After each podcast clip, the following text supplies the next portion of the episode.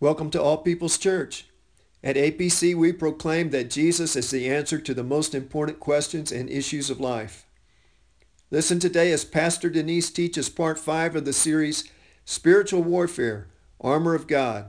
Today's lesson is about the Shield of Faith. In it, she reveals the secret to possessing and maintaining a strong shield.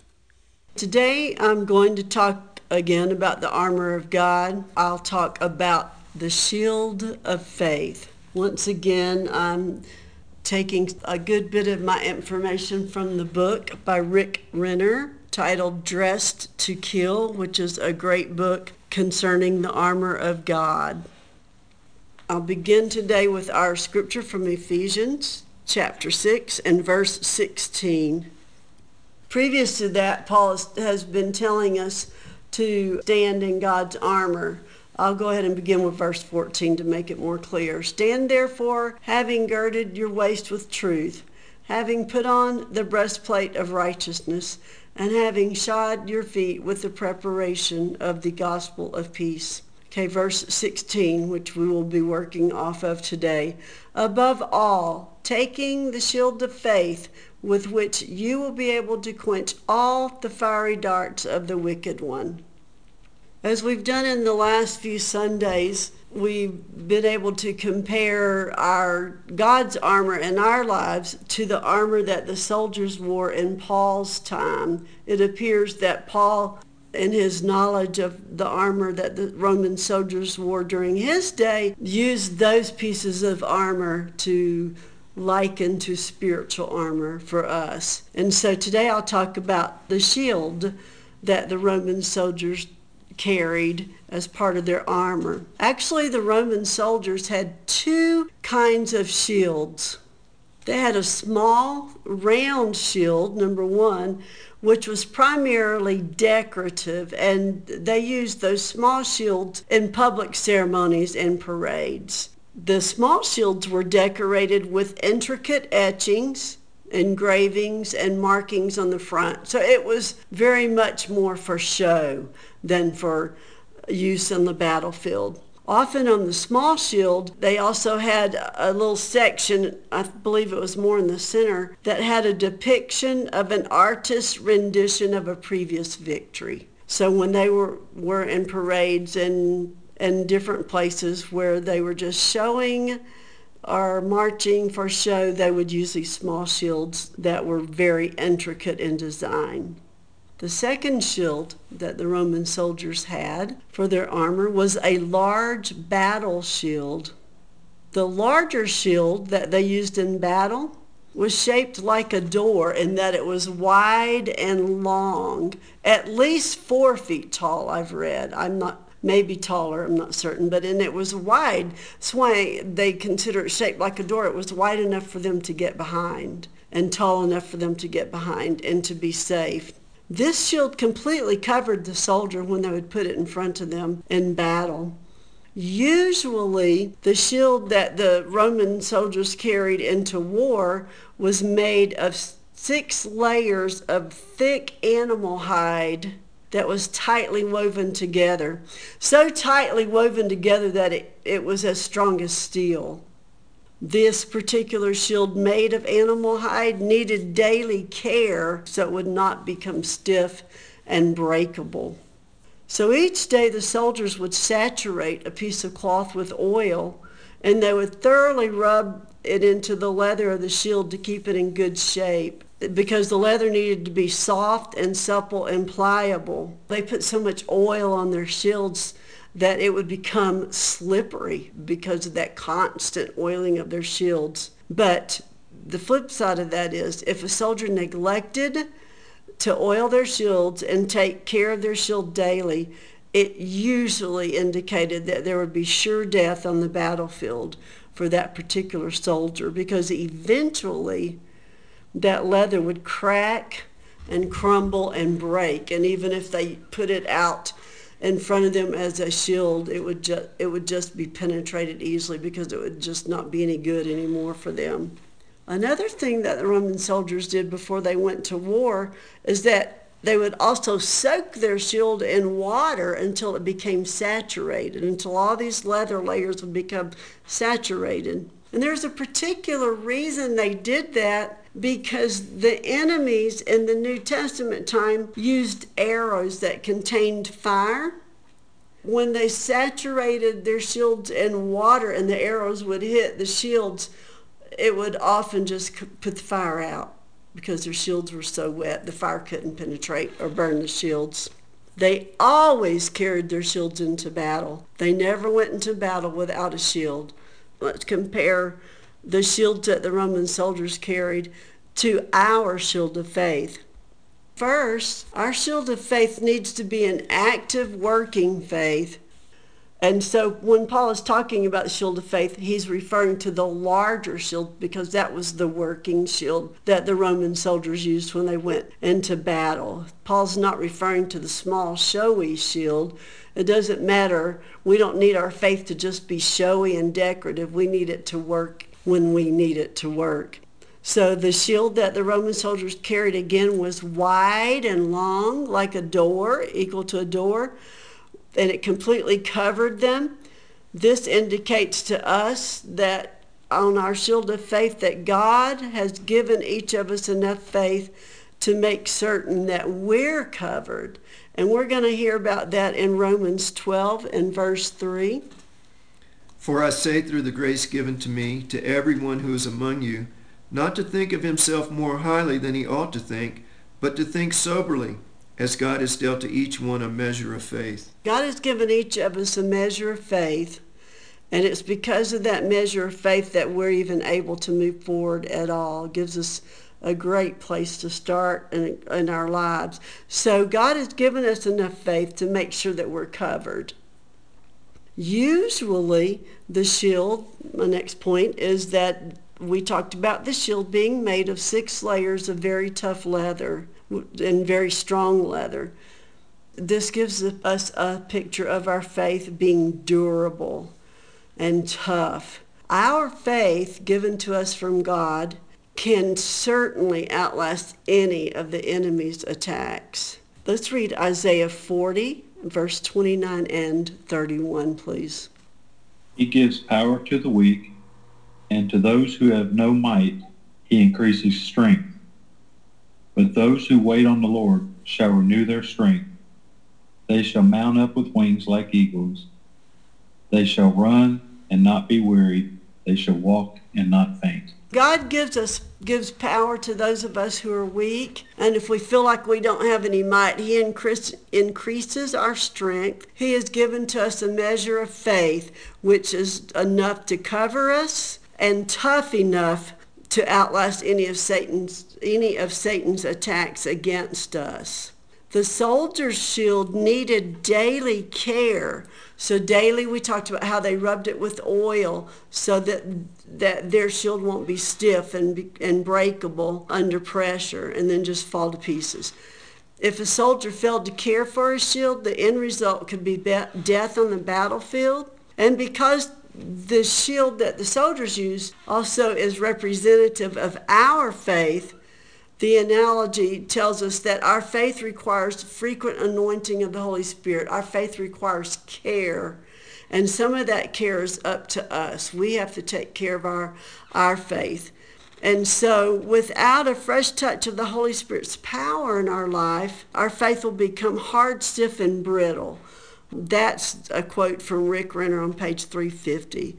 So we need a fresh touch of the Holy Spirit's power, meaning we should never try to go forward in our Christian walk on the strength of the past.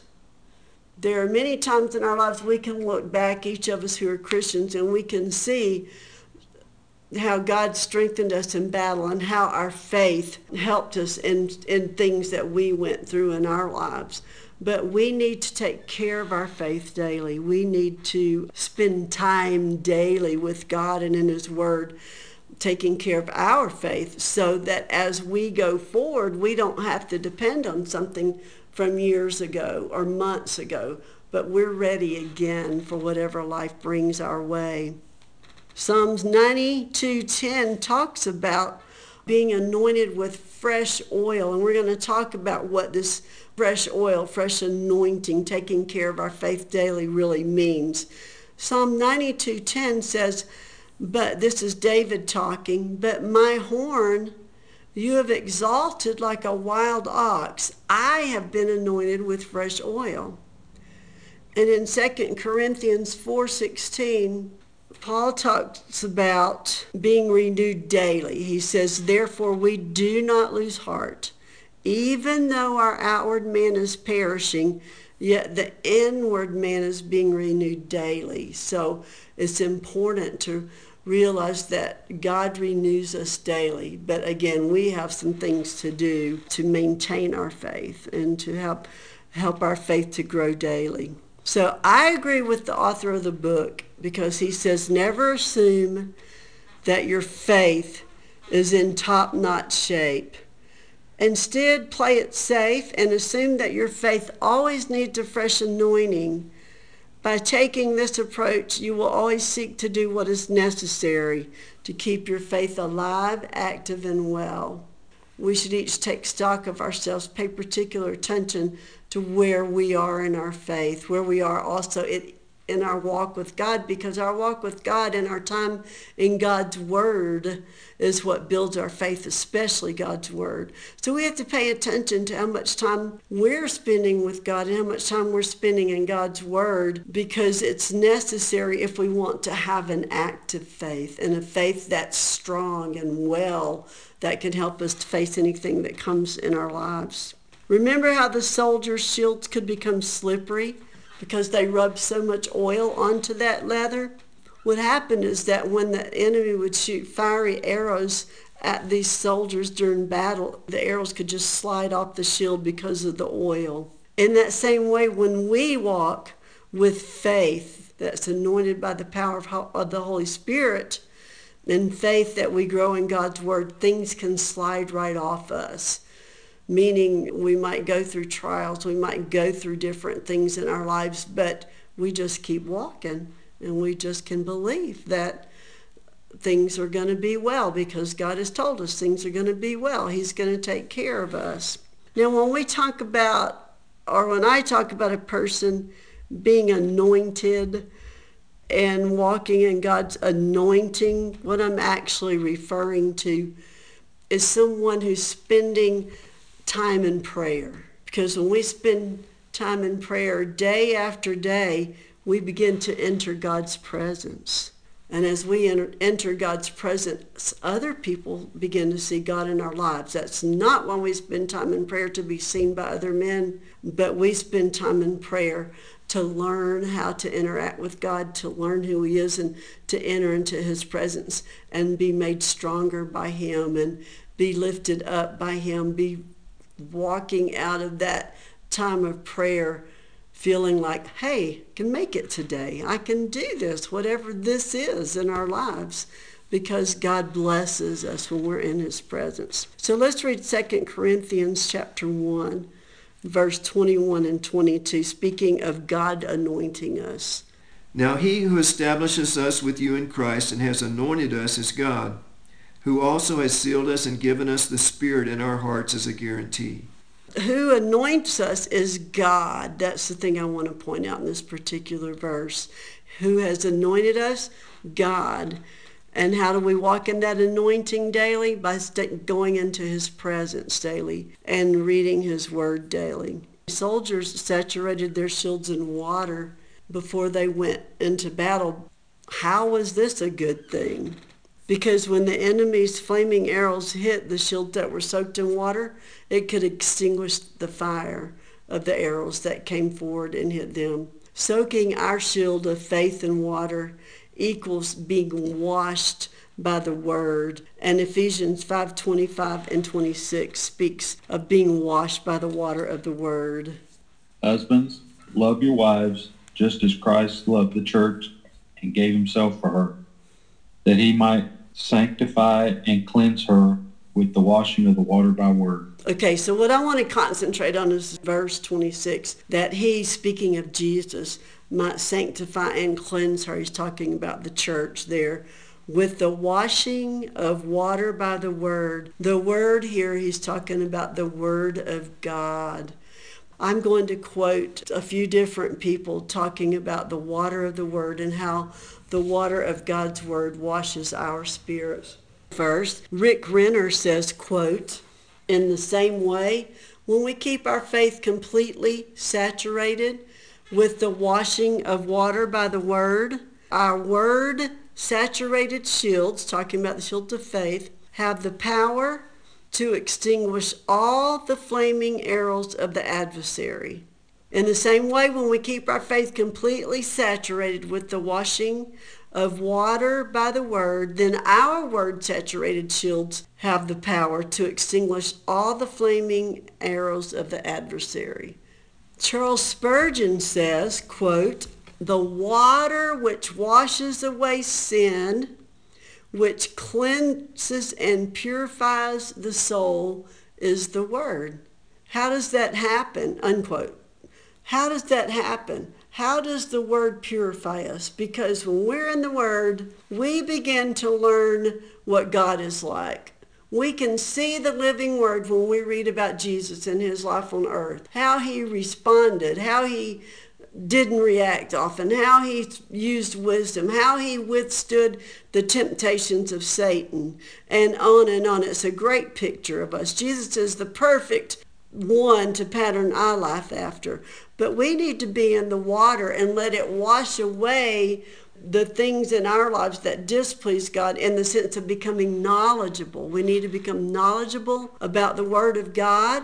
And then when we become knowledgeable, we need to ask the Holy Spirit to help us to apply this to our lives, what we're learning from the Word of God. And it begins to purify us because we begin to walk a more pure walk before God. We begin to know the right things to do, the right things to choose, the right ways to respond in our lives, the way to stand against Satan, the way to stand against things that come into our life. That cleanses us and purifies us. And then the last quote is from Charles Swindoll. And he says, "Just as clear, fresh water cleanses our bodies, God's written word washes us clean deep down in our souls. It purifies our thoughts, it scrubs our motives, and cleans our conscience as we absorb it and obey its truth." So it's very important that we're in the Word of God, which builds our faith. The Bible talks about that our faith is increased by hearing the Word of God. And then once we get into God's Word and begin to absorb it into our spirits and obey it, then we become clean and purified. Okay, let's talk about quenching the fiery darts of the wicked. We've been talking about the enemies throwing fiery arrows or shooting fiery arrows at the Roman soldiers in the New Testament time. And Paul likens that to those fiery arrows to fiery darts of the wicked. In the New Testament time, the enemies used three kinds of arrows. First, they just used regular arrows, just shot what we consider regular arrows at the enemy or at the Roman soldiers. The second type of arrows that the enemies used were arrows that they dipped in tar, and then they set them on fire and shot. The third kind of arrows that the enemies used were arrows containing combustible fluids, which they shot over the walls of an enemy's fortified position. So the way they made these arrows is they either just the head of the arrow had a hollow place in it that they could pour the combustible fluid in, or maybe the whole shaft of the arrow would be hollow enough, or a portion of the shaft that they could pour the combustible fluid into. This type of arrow with the combustible fluid, they usually shot the army when they became a fortified army, fortified maybe with walls or their shields up, and the enemy couldn't really penetrate against them by marching forward, or with the other two type arrows. They would fill their third arrows with combustible fluid and actually try to shoot it over the walls into the enemy's territory and the enemy's camp, setting everything on fire. So Paul refers to the third kind of arrow when he speaks of quenching the fiery darts of the wicked. Rick Renner, the author of the book Dressed to Kill, likens these flaming arrows to be like the enemy throwing a flaming arrow toward a particular target in our lives, usually our emotions, usually something coming our way which can wreak havoc if we allow it to. But if we continue to maintain and strengthen our faith, that helps us to keep those arrows from getting through to us, harming our emotions. And just as we've already said a couple of times today, maintaining our faith has to do with being in God's Word regularly and being in prayer regularly. Remember, as we talk about our shield of faith and the fiery darts of the wicked, that Jesus already gave us the victory. We just need to know how to maintain that victory in our lives. Colossians 2:15 tells us what Jesus did for us when he died on the cross. Having disarmed principalities and powers, he made a public spectacle of them, triumphing over them. When Jesus died on the cross, and his work was completed, he disarmed principalities and powers of the enemy, and he triumphed over the enemy through his death and resurrection. And because Jesus triumphed over the enemy, he already gave us the victory when we give our life to him. And then at that point, we have the victory. We just have to learn to walk it out. And learning to walk out the victory in our lives is, again, learning what God's Word said and being in God's presence enough that we begin to fight stronger in a battle or walk stronger in our faith through life. We know that the Bible tells us it rains on the just and the unjust. Things happen to us whether we are Christians or whether we aren't Christians and don't believe in God. The difference often for Christians is how we can handle these things that happen in our life. We can walk through things with a lot more peace and steadier footing because we have God in our lives. We can have faith in his Word to guide us through these things. But if we have cracks in our own shield of faith, we are responsible to change this. Nobody can change it for us. Nobody can keep our shield of faith in good working order. Only we can. And I'll quote Rick Renner. I love the way he says it. How can we make changes in our own life to our own shield of faith? How can we begin to cause that shield of faith to be workable and pliable and usable in our lives? Rick Renner says that if you give the Word of God a place of priority in your daily schedule, your shield of faith is so saturated with the water of the Word that it extinguishes those flaming arrows. So giving God's Word a place of priority in our schedule, that's often the downfall for any of us. It's where I have to work and struggle at times. Sometimes it's so easy to look at the busyness of the day, the busyness of our life, and feel like we don't have the time or can't take the time to read God's Word. But we just have to reestablish our priorities. We have to look at our priorities and make God's Word number one. It reminds me of the story of Martha and Mary in the Bible where Jesus had come to visit. And Martha was so busy. She wanted everything to be great. I just see her, like me, a lot of times wanting the house to be in complete, perfect order and wanting everything to be just awesome for Jesus. And she's in the background working, I think, maybe on the meal and stuff, wanting the food to be good, helping those who are cooking. And Mary is sitting at the feet of Jesus, listening to him talk. And when Martha complained to Jesus about it, and she said, "Tell my sister to help me," he tried to encourage Martha. He said, "You're busy about many things." He didn't say we shouldn't be busy, but he told her only one thing was needed, and that was to do what Mary's doing, to sit at his feet and listen to him. So we do have busy lives, but the main priority, like Jesus says, is we should take some time to sit at his feet, so to speak, as in prayer and getting into the Word. And when we get that priority correct in our lives, so many things fall into place for us. Other people cannot be with us all day, every day, guiding us and praying over all the situations that happen to us. So we have to maintain our own faith. We have work to do to keep our own faith watered by the washing of the Word and increased our faith to be increased by reading the Word. we have to learn to use our own shield of faith. It does not mean that we cannot ask others to help us at times or accept prayer or help from others, but it does mean that we have to grow up in our own faith. I'm going to say chances are that there will be times in each of our lives when things happen and we're not going to be able to get in touch with somebody else to pray for us.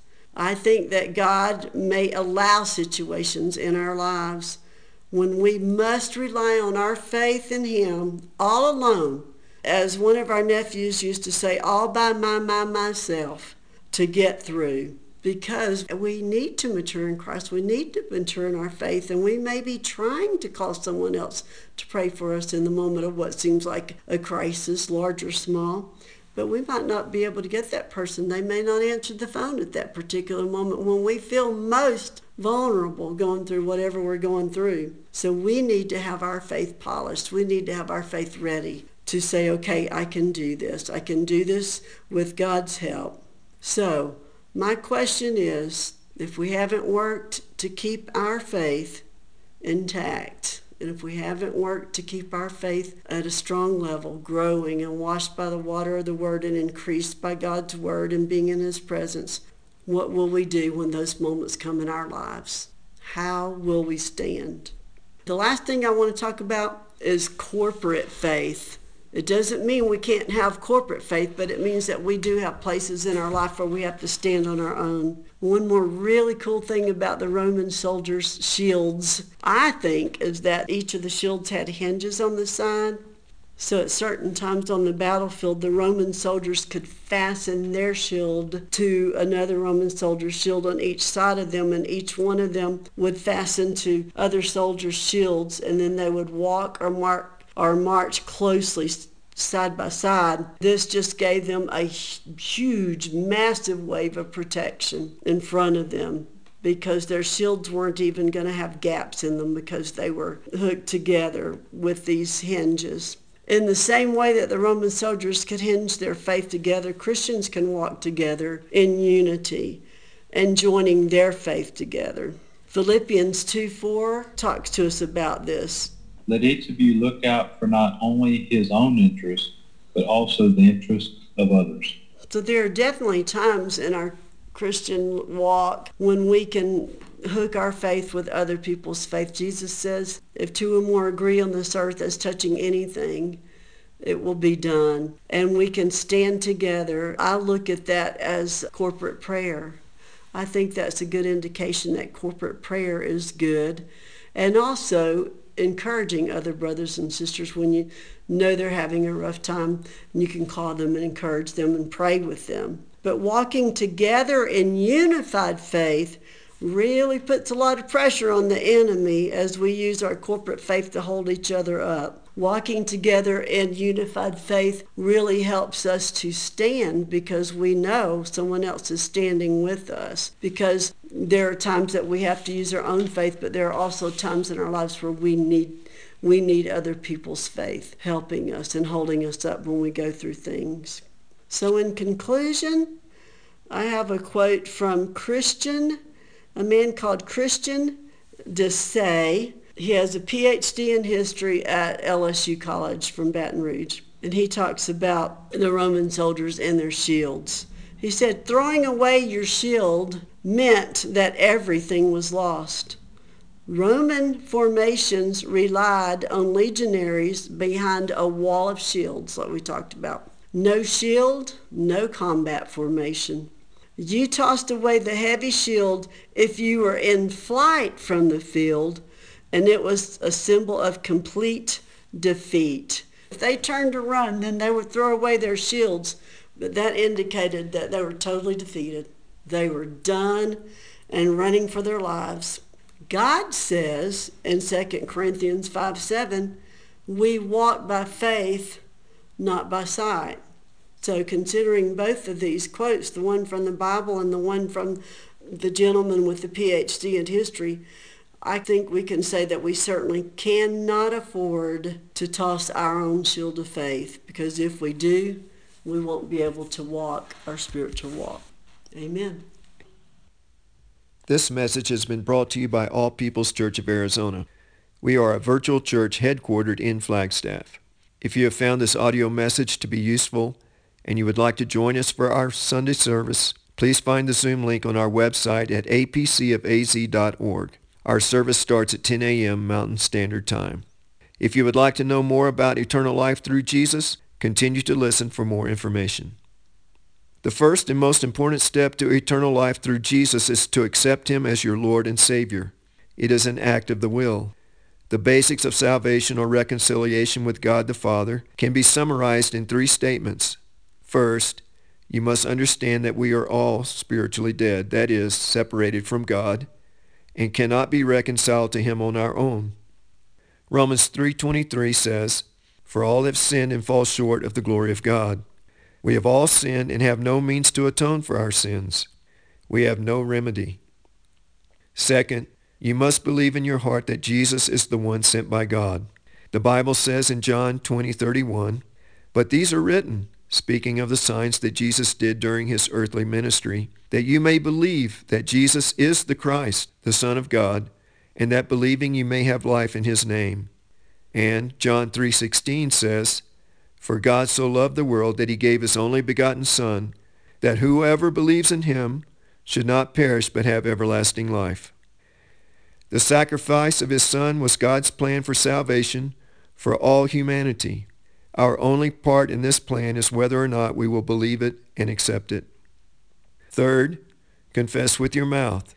In Romans 10:9-10, it is written that if you confess with your mouth the Lord Jesus and believe in your heart that God has raised Him from the dead, you will be saved. For with the heart one believes unto righteousness, and with the mouth confession is made unto salvation.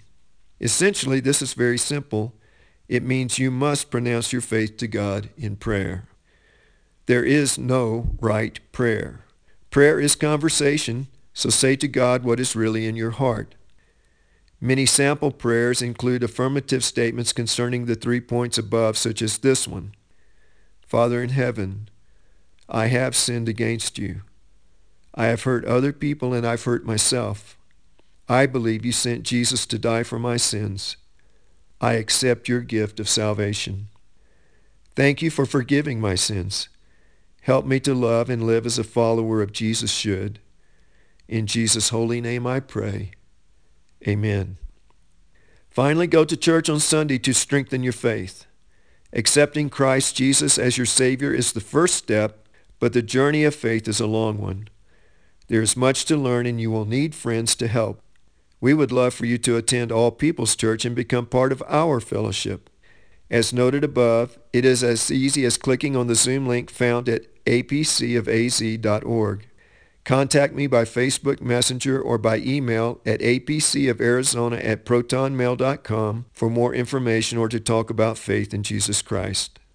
My prayers are with you, and I hope to hear from you.